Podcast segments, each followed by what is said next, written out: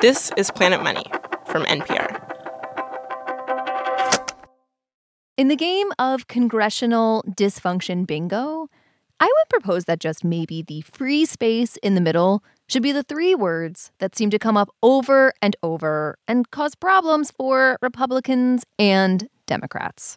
It is the carried interest loophole. The carried interest loophole. It's a, a tax thing, a tax break. We're going to keep saying loophole because that's how it's become known, but but it is a way that wealthy people often people who manage things like hedge funds, venture capital firms, private equity companies, a way that those people are able to pay lower taxes. Specifically, it lets them say, you know, like, no, no, no, my money coming in here isn't income, uh, which has a high tax rate. It's this other thing called carried interest that has a much lower tax rate. And the Inflation Reduction Act, nay, the climate bill, nay, also Build Back Better, was going to sort of close this loophole or like start to think about closing it. But then Arizona Senator Kyrsten Sinema made her fellow Democrats take it out. But, you know, all of this got us thinking that a tax loophole, it, it does feel like this thing that's born of a of a conspiracy hatched over expensive steaks with butter on them. And I, I mean, maybe it's not not that, but in the case of carried interest, it is so much more than that. The carried interest loophole, in particular, is the result of decisions and indecisions and literally 1,000 years of history. Hello and welcome to Planet Money. I'm Kenny Malone. And I'm Mary Childs. Today on the show, we chase the carried interest loophole across time and space to bring you some of the greatest moments in carried interest history. Three vignettes that explain how we ended up where we are today.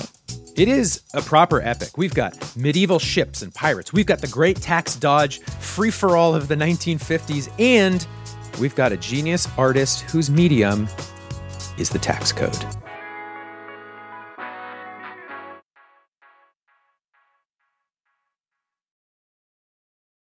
Okay, carried interest loophole. Uh, today, we want to show you how America's favorite tax loophole was kind of assembled piece by piece over time. And, and to show that, we are going to travel to three of the great moments in carried interest loophole history. Great moment number one the creation of carried interest. No loophole yet, just carried interest. The year was 63, and topping the old charts was everybody's favorite, Moshe Darai. Yeah, of course, we are in the year 1163. There is apparently a golden age of Hebrew poetry in Islamic Mediterranean countries, hence this poem. But also in the Mediterranean in the 1100s, there is more and more commerce. My name is Francesca Trivellato. I uh, do you want me to say more about my professional? Yeah. Uh, Francesca is at the Institute for Advanced Study. She's a historian and she knows boatloads about boatloads like medieval shipping and trade. And Francesca thinks our carried interest origin story very likely begins earlier, but, it, but it's really starting to become commonplace in the 1100s in Mediterranean shipping. So, say you're in Alexandria in Egypt. Okay. Um, and you have a shipment of pepper oh. to send to Venice. In the 1100s, the Mediterranean Sea was like an enormous flea market. You had a bunch of ships bopping around from Egypt to Greece to Italy. And Francesca says the merchant would get off and sell or trade whatever they had. For example, pepper. Is pepper a uh, is it fancy or is this just like a, a spice? It's a luxury the... good, yes. Okay, a luxury good. Right in the Middle Ages, people had very sophisticated culinary tastes. So I'm imagining ships full of pepper, spices, uh, I don't know, perfumes perhaps. Are these are are these wonderfully smelling ships that we're on? I think anything before very recent time was very smelly. so we've got a bunch of stinky ships bopping around the Mediterranean Sea. And Francesca says this is the 1100s Mediterranean Sea, where there's a much higher risk of shipwreck and a higher risk of other bad things. Pirates, you know, sickness, drunkenness, uh, uh, mutiny. And it is from this commercial risky slurry, Francesca says, that we can see carried interest really emerge. Here is the basic situation. Our pepper merchant, let's say he's been at this for 20 years, done quite well, and he's starting to think do I really want to leave my family again, get on this boat for weeks and weeks and sell things at port? What with all the drunkenness and the mutiny and the smell? Yeah, sure. And and so, you know, the merchant of pepper must find someone else to do all of that. Uh, a family member, a younger merchant, maybe even a ship's captain who wants a little side hustle. Whoever it is, this new traveling merchant, they're going to be taking lots of risks. Plus, for the older, rich, back on shore merchant, this new arrangement does introduce a whole new kind of risk. Complete incompetence. I mean, the guy can just sell the goods and disappear from the face of the earth. Right. So the, the traveling merchant need to have some in, interest in his future career. Right. Yes, that's right. There needs to be some incentive for the traveling merchant to not sell all of this pepper and then just peace out and take the money and run. Yes. And one solution that seemed to emerge was this the stay at home merchant would promise the traveling merchant a share of the pepper profits, maybe even half of the profits. Uh, sure, that guy could still run away, but it's probably better business in the long run to be good and keep doing these trips and keep getting a cut of those pepper profits. And this this cut of the pepper profits, this is a version, maybe one of the very early versions of what we now know as carried interest. Is it carry like is it as simple as like you're carrying goods? Who like That's beyond my speculation ability. Beyond um, your spe- totally I was fair. Hoping to find out by listening to Planet Money. oh no. I mean, it makes sense, right? Like carrying stuff interest, skin in the game, you know? Yeah, email us if you've got better etymology. But yes, uh, carried interest is a profit share given in a shared risk taking venture. Uh, and this first shows up in shipping arrangements and, and it shows up again and again in history.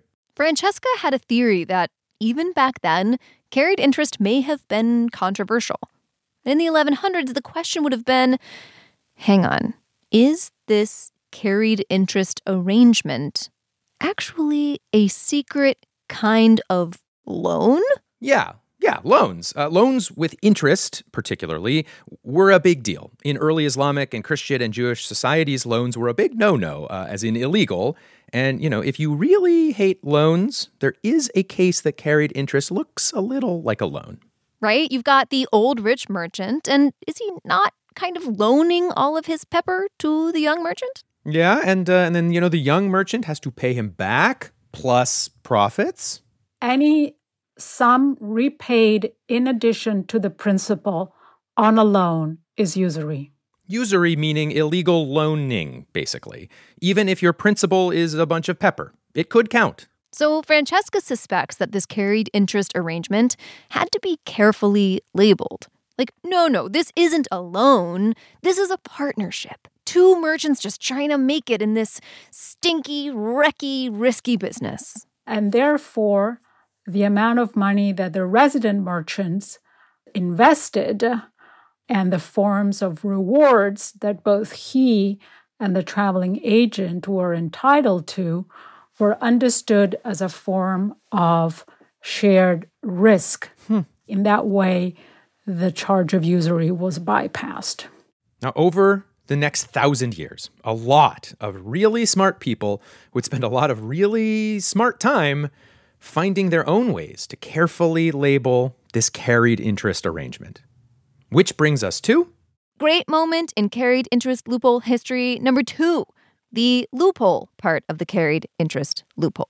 And, and to be clear, this isn't just about carried interest. This, this is really about how the tax code wound up riddled with exemptions and carve outs and, uh, yeah, sure, loopholes, if you will. I'm uh, Steven Bank. I'm a, the Paul Hastings Professor of Business Law at UCLA School of Law.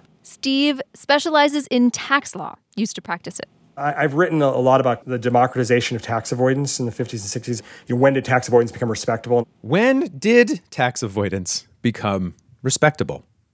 The year is 1950s. You have the brain of a low grade moron. Comedians Abbott and Costello are considered funny and have been doing a surprising number of taxation bits. Got to get rid of that uh, $3,000, or we'll have to pay income tax on it. I wonder how I can get, it, get rid of this money. Wait a minute, I've got it. We'll give $1,000 apiece to the first three people we meet. That is tax avoidance. It's pretty amazing. So one might ask, why are there arguably funny bits about tax at all in the 1950s? And well, leading up to 1950, there had, of course, been decades of wars, and to help pay for those, personal income taxes in the United States had gone up and up. And the top tax rate in 1950 was 91%. So if you were a really rich person, there'd come a point where every time you earned a new dollar, you kept 9 cents and gave 91 cents to Uncle Sam.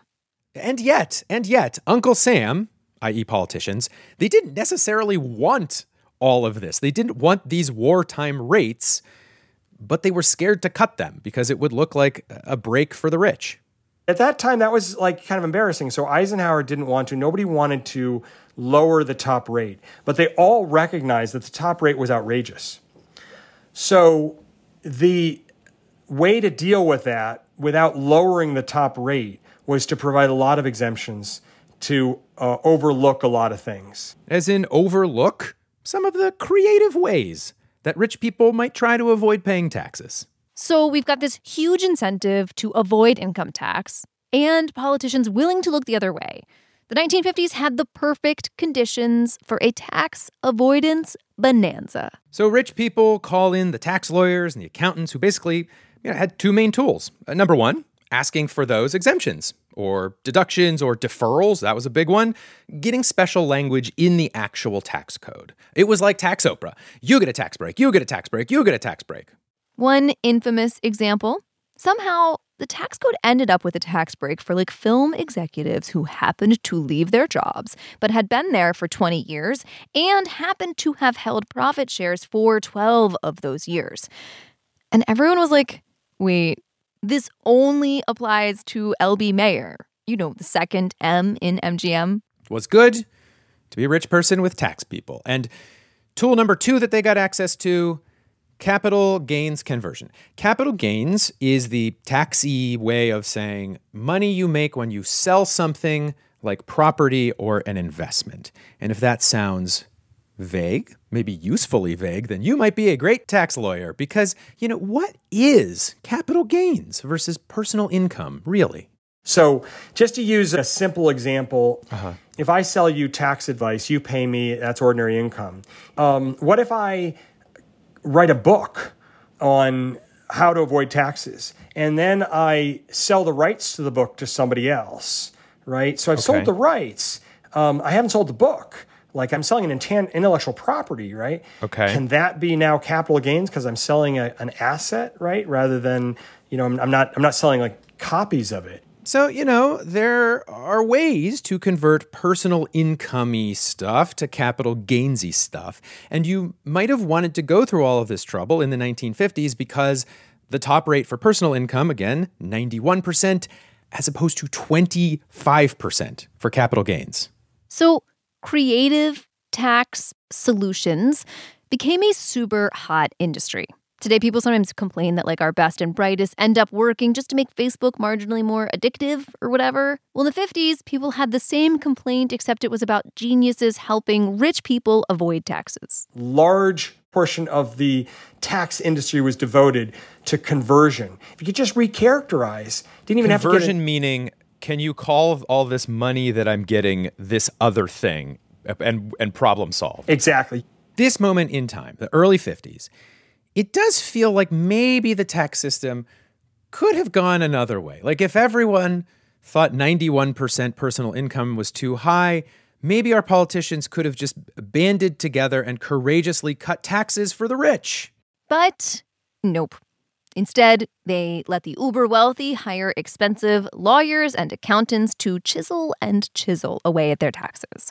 Until, finally, Congress and the IRS were kind of like, all right, maybe it's fairest to open up all of these tricks for everyone, or at least more than just the uber, uber rich. And so in 1954, we got a huge restructured tax code that sort of just spelled out lots of the tricks rich people were using and said, yeah, yeah, here you go. Here's a bunch of rich people tricks. They're fine. Have at. Have a good time, kids. Don't do anything I wouldn't do.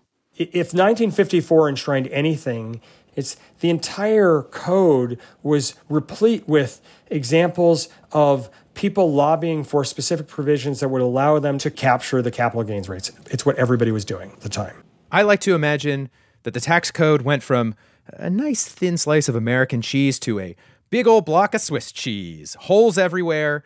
And in that 1954 code was Section 702, which says, quote, income and credits of partner in determining his income, et cetera, et cetera. It's, it's very hard to read, but apparently this stuff matters quite a bit. Because that amalgamation of words apparently says, hey, friend, if you happen to get paid through one of those stinky medieval carried interest arrangements, you can go ahead and apply that sweet, sweet capital gains tax rate. A little carried interest tax break right there in the code. And who would have been using this in the 50s? Uh, oil and gas, film industry, ranching. These are places where, where people are partnering and sharing risk. But one person would take that little break to the exact right place at the exact right time to make the big carried interest loophole that we know and love today. After this break.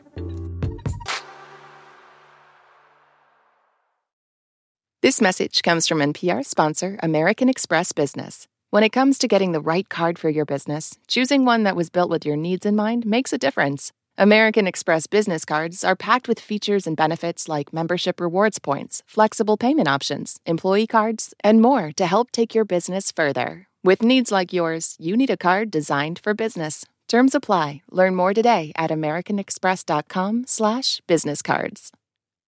Okay, final great moment in carried interest loophole history. This is the big one the moment someone pulls it all together.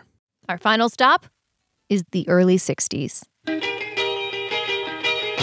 Yes, the 1960s this time. Uh, 800 years later, and golden era of Hebrew poetry is out. Surfin' USA is what we get now.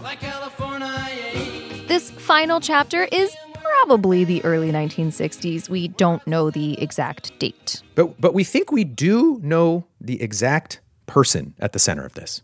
Is Valentine with a V? Yeah, Valentine, like Valentine's Day. This is Sebastian Mallaby. He's a journalist and has written some very big books on finance, including one called More Money Than God.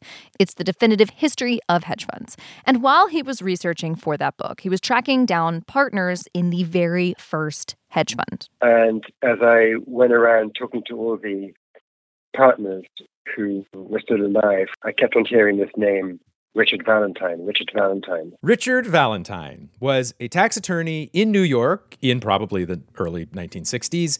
Notably, though, he was advising on those early hedge funds. Now, he died in 2003, but I will say I'm not sure I've ever seen an obituary quite like Richard Valentine's. Uh, his firm paid to put it in the New York Times, and they described him as, quote, a brilliant tax attorney, and, quote, among his many innovations was the offshore structure, parentheses, which is now commonplace. Close parentheses. They seem to be claiming that he invented the offshore tax shelter. Congratulations to him. I tracked down one of Richard Valentine's proteges, uh, who was still practicing tax law in New York. And he told me how, first of all, Valentine was this like off the wall creative genius who mm. could be completely absent minded but kind of kind of inspired. He was inspired. Richard Valentine was an artist, and his medium was tax structuring. So sometimes he came off as a bit eccentric or intense. Like there's the story about how he called a colleague's home one day. And before, you know, waiting for the other person's end of the line to say hello or anything, he would say, Well, I've got this new idea and I've just been thinking about it and I think we can really structure this tax situation in your favor. And he would give him this long exposition. And after a while, there would be this child's voice on the other end of the line saying, I'll get my daddy. he was talking to his colleague's five year old. Sebastian says that Richard Valentine, this innovative tax genius, that he was working for that first hedge fund when the big carried interest moment happened. It's when they asked him to optimize their tax mitigation strategy or whatever the words they would have used were. and for a tax artist, this 1950s Swiss cheese tax code would have been everything you'd ever need. It's your paint, your paintbrush, your palette knife, your canvas. Because the tax code was now so full of exemptions and carve outs and ways to convert things to capital gains. And Richard Valentine found the perfect thing for his hedge fund client. So, for context here, the way this early hedge fund worked is that you know, they would take a bunch of money, largely other people's money, and then make a bunch of bets on companies. There are a few ways you can compensate yourself for managing people's money. You can pay yourself a salary or a management fee for doing the job of managing the money. Reasonable. You, know, you, you can also pay yourself a bonus for doing such a good job, for getting good performance. That's all quite reasonable. But paying yourself in those ways would generally be just income, just ordinary income for doing work like a plebe and you'd get taxed like a plebe at that high ordinary rate. Richard Valentine, though, looked at the tax code and spotted another option. If you gave yourself a bonus as a money manager, you would pay the income tax rate, which was 91%. But if you called it a performance reallocation, so you were just sort of sharing in the performance of the capital invested, then that would be capital gains tax, which was only 25%. Now, maybe Richard Valentine called it performance reallocation or whatever, but Sebastian says this was it. The moment the carried interest loophole was applied to the financial investment industry. Valentine's implied argument here was that a hedge fund manager isn't really earning income. They're not some salaried worker at the fund. No, no, no. It, it, in fact, it wasn't that different from our medieval pepper merchant of Alexandria. This was like saying that the hedge fund manager is sharing in the risk of the fund. They're all on the same smelly, risky investment ship together in a carried interest arrangement. And if that was true, then according to the 1954 Swiss cheese US tax code, voila, suddenly your hedge fund manager only has to pay the government 25% instead of that income tax rate of 91%. And there you are, 800 years later, more relabeling around carried interest. You just peel off that, that little sticker that says hedge fund bonus and stick on a new one that says performance reallocation. And eventually, people would just end up calling these payments carried interest or carry for short.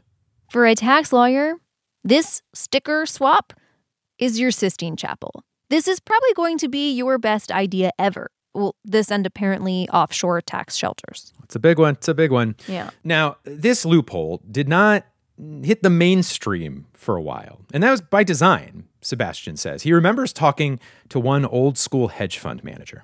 He said to me, and I quote him here everyone in the hedge fund business who knew about this arrangement was very quiet about it for 10 or 20 or 30 years. Sebastian says they didn't want the IRS or politicians like looking too closely, but word did spread. Hedge funds and venture capitalists and private equityists. Mm-hmm, that's right. Yeah, yeah. Well, as their industries grew, they too would use the carried interest loophole. And the argument or rationalization for the carried interest loophole in hedge funds and venture capital and private equity is that the government wants people and money to invest in good ideas, in startups that are really risky today but will one day do something that may benefit society. You should be encouraged to take that risk with a promise at the end that you'll get to retain more of your profits for having been so brave. So I asked Sebastian, does this seem like okay we want to encourage investment we want to encourage you know risk taking. Is it is it still doing what those things are? Like is it is it functioning in the way that we want? Broadly no. Um, so i think I, I, I, think i think the judgment is pretty easy on private equity and hedge funds that um, the people who run these partnerships mm-hmm. get paid a huge amount of money. Mm-hmm. and so they're delighted to be taking this bet and we don't need society to uh, give them a tax break to encourage them to do that. Sebastian gave slightly more allowance for it in venture capital because he thinks that tech startups are the best way to turn scientific ideas into real useful products. And he thinks the loophole probably does help create a bit more innovation, which is good, but not enough to justify the resulting inequality. And, you know, we, we probably should mention that a lot of tax breaks in general, this one included, did come about during that time when personal income tax rates were really, really, really high from wars.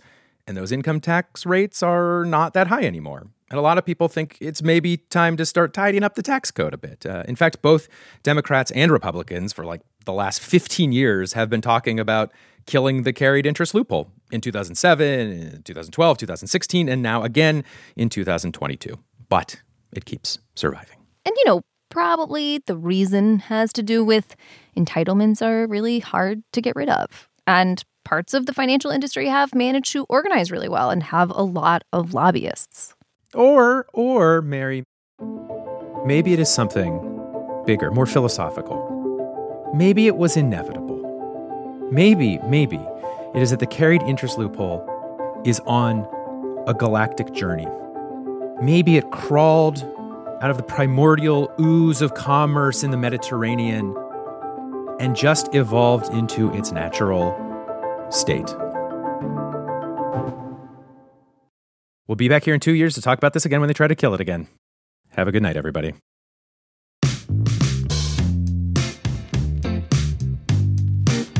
You can email us at planetmoney at npr.org or find us on TikTok, Facebook, Twitter, or Instagram. We are at Planet Money. Our show today was produced by Dave Blanchard. It was edited by Jess Jiang and mastered by Debbie Daughtry. Planet Money's executive producer is Alex Goldmark. Special thanks to Daniel Estrin and Daniel Treffler. The Daniels. The Daniels, yes. If your name is Daniel, thank you. Yeah, thanks. I'm Mary Childs. I'm Kenny Malone. This is NPR. Thanks for listening.